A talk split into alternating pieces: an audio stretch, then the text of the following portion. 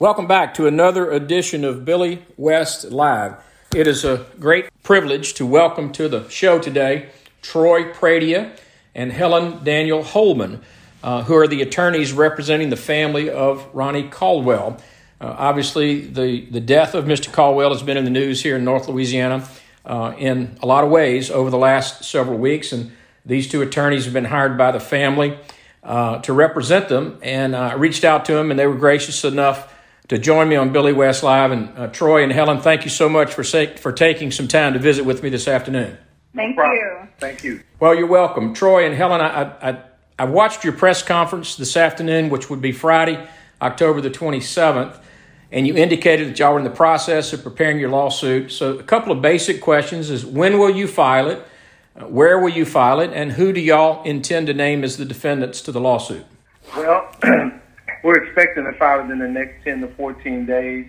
Uh, we don't know exactly if we're going to file in the state or federal court at this time. That'll be a game time decision. And uh, there's a myriad of causes of action that we will bring. Uh, first and foremost, negligence for the failure to uh, to act. And so that's right now. That's where we're at right now. And so we're we're doing research right now. And, you know, we'll be doing research to, to the time we file it. And so, of course, we have the opportunity to amend our law so that we need to add some additional parties, but it's a work in progress right now. Well, I listened to your press conference this afternoon, and certainly I heard uh, some of the names you mentioned as the defendants. But for folks who are just hearing us for the first time by listening to the Billy West Live podcast, can you tell us who you intend to name as the defendants to this lawsuit regarding the death of Ronnie Caldwell? So, so absolutely. Um, obviously, if you heard the podcast, then you remember us saying that we felt like there were several failures to protect Ronnie Jr. And of course, we started with NSU, with the with the university, um, because we felt like they were notified of everything that was going on, and they uh, they failed. They failed their duty to protect him. Uh, you also heard us mention uh, the Quad, which is the student living apartment complex where Ronnie Jr. was residing at the time of his murder. Uh, and we feel like they also have liability. They too were made aware. Uh, Ronnie himself reported um, some incident that uh, gave them information and belief um, to know. Uh, he also asked for them to move him. Uh, nothing was done. We also feel like the quad could have taken some additional steps uh, with regard to just knowing who was on their premise, knowing a little bit more about uh, the gentleman who uh, was not a student, to our understanding. He also was not an athlete. He was a resident, but I feel like they did not uh, take the necessary steps, and they, they obviously failed um, with that. In addition to that, and probably most importantly, you heard us mention Coach Laird. Uh, we feel like Coach Laird absolutely, uh, in a horrific way, failed Ronnie Jr. because he was notified by Ronnie's father, Ronald Sr.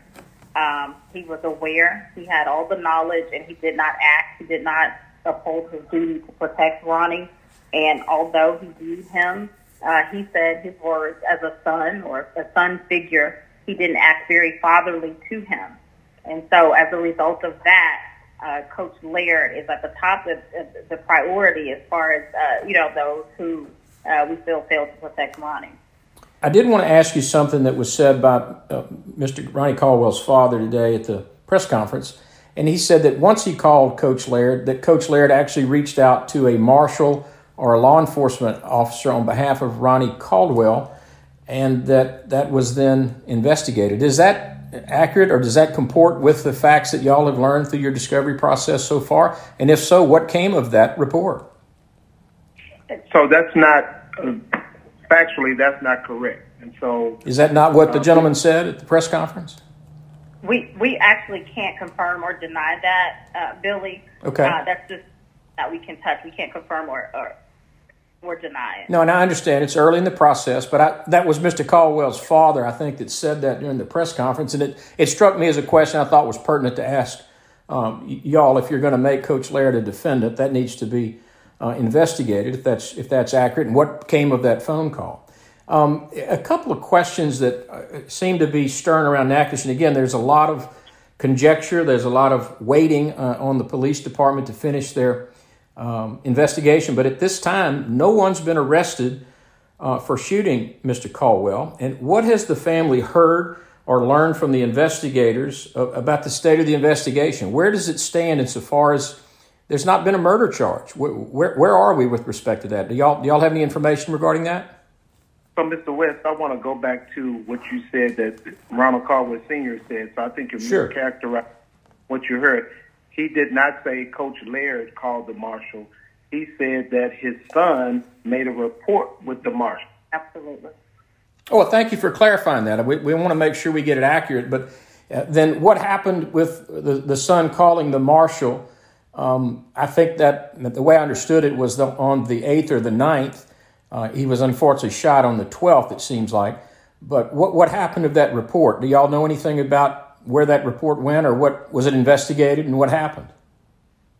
We're waiting on the additional facts related to uh, Ronnie Jr. reporting it to the marshal. I understand.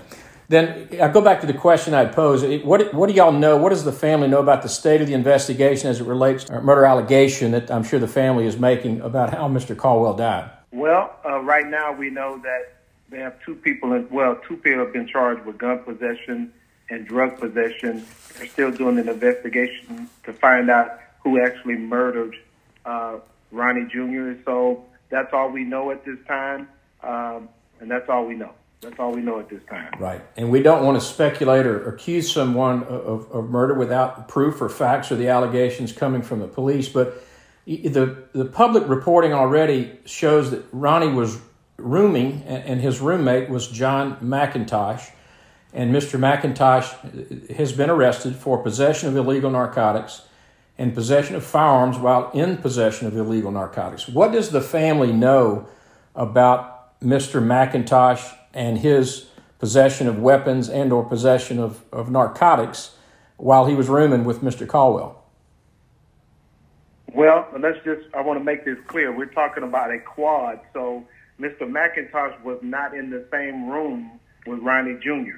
There are four separate rooms and one common area. So uh, Mr. McIntosh was in control of things around him, and Ronnie Jr. was in control of things in his room. And so how Ronnie Jr. got there was he was moved there by the apartment people because he had mold in his prior apartment. So, to our understanding, uh, Ronnie did not know Mr. McIntosh as far as we know it. So that's those are the facts surrounding uh, the, the, the, living arrangements in the quad. And how long had Ronnie actually been rooming with Mr. McIntosh before October the 12th? We don't know the exact amount of time. All we know is that Ronnie Jr. was moved because he was getting becoming ill from the mold in his prior apartment. And did I understand that that allegation of mold in the apartment was made in um, March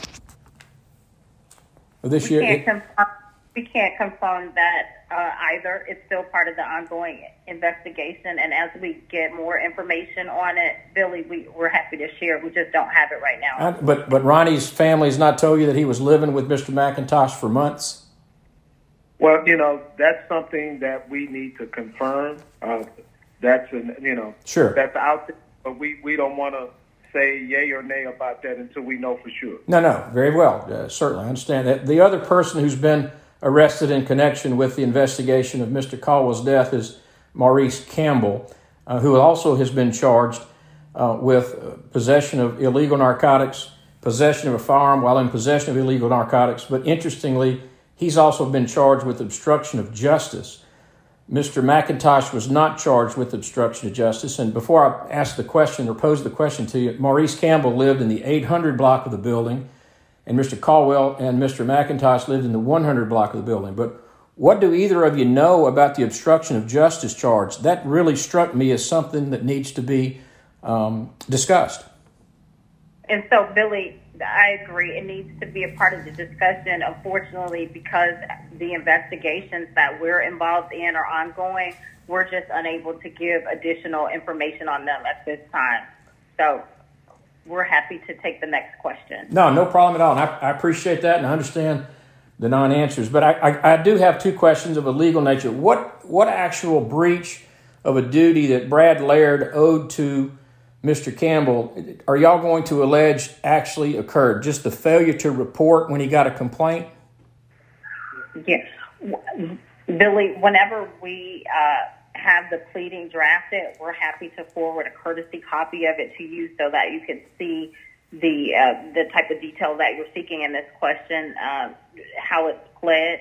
Uh, right now, we're not wanting to answer to anything that could jeopardize the outcome of our case, and I'm sure that you can understand that very well uh, coming from your position. And so, it's, these are not intentional non-answers. Uh, as many of these uh, that we can provide, we will. It's just that you, uh, you know, you started off Sure. very strong, going for the questions that are at the very heart of the investigation. And so, by because that's still pending, we just we don't want to jeopardize anything, and, and we're not going to do that to No. the family. But we're Sure. so that if things we can answer, we will uh, move forward. As a lawyer, I understand that, but y- y- y'all called the press conference this afternoon and made these allegations against Coach Laird, and I, I just want to be fair and give you an opportunity to to detail exactly what those duty breaches were uh, of of what you're claiming he did or did not do that led to the demise of Mr. Caldwell. And, and I guess the other thing, and you got this question during the press conference, but again, for those who are listening to the podcast for the first time, uh, the question was posed to each of you about the fact that Mr. Caldwell was not killed on campus. This was an off campus private property. What is your theory of negligence against Northwestern um, about what breach of duty they had to Mr. Caldwell that led to his demise?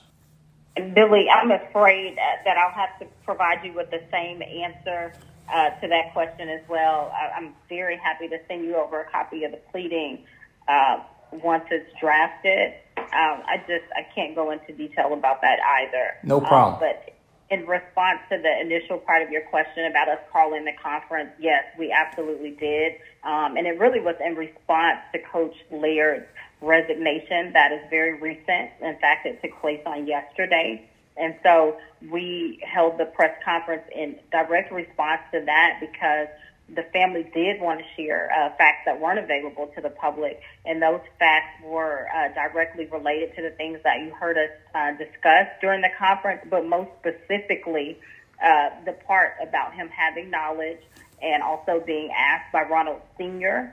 to take his son away from that apartment complex and put him into a hotel until he could safely come, uh, like keep his words and, and protect and provide for his own son. Uh, that did not happen.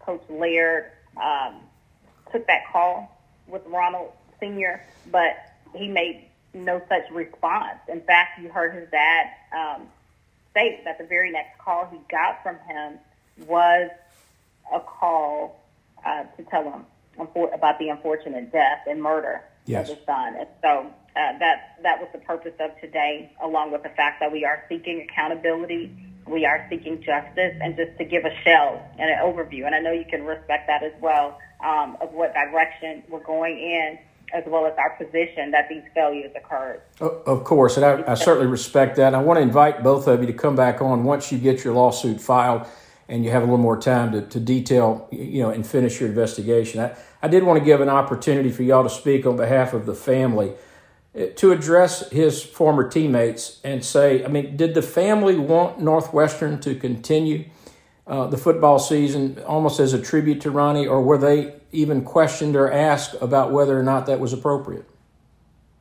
Well, that's something that we didn't even discuss. As you can imagine, they are suffering right now. They're sad. They have so many emotional Yeah. uh, things going on with them, and so that's something that we didn't even discuss. They just lost their son, and sure. will never, never come back, and um, that's just something they, they didn't discuss. I understand. I, I, I guess, in fairness, I, I just was asking if any teammates, because a lot of them came to the funeral. I think even Coach Laird um, gave part of the eulogy. Is that is that correct at the funeral? I don't know that he gave the eulogy. He made some statements at the funeral on behalf of the football program, and uh, Ronnie Jr., who's uh, you know who was his uh, player, but Right. I don't think he gave a eulogy. I understand. Well, look, I- appreciate y'all taking some time to visit with me and cover some of these. Uh, you know, again, this is uh, sort of breaking information. I'm sure y'all are waiting for the finish of the investigation with the police departments here in Louisiana. But again, Troy Pradia and Helen Daniel Holman, I, I appreciate y'all taking some time to visit with me this afternoon on Billy West Live to discuss these uh, breaking news events uh, surrounding Northwestern State football and unfortunately the death of Ronnie Caldwell. I really appreciate y'all spending some time with me this afternoon. Thank you very much for joining me on Billy West Live. Thank you.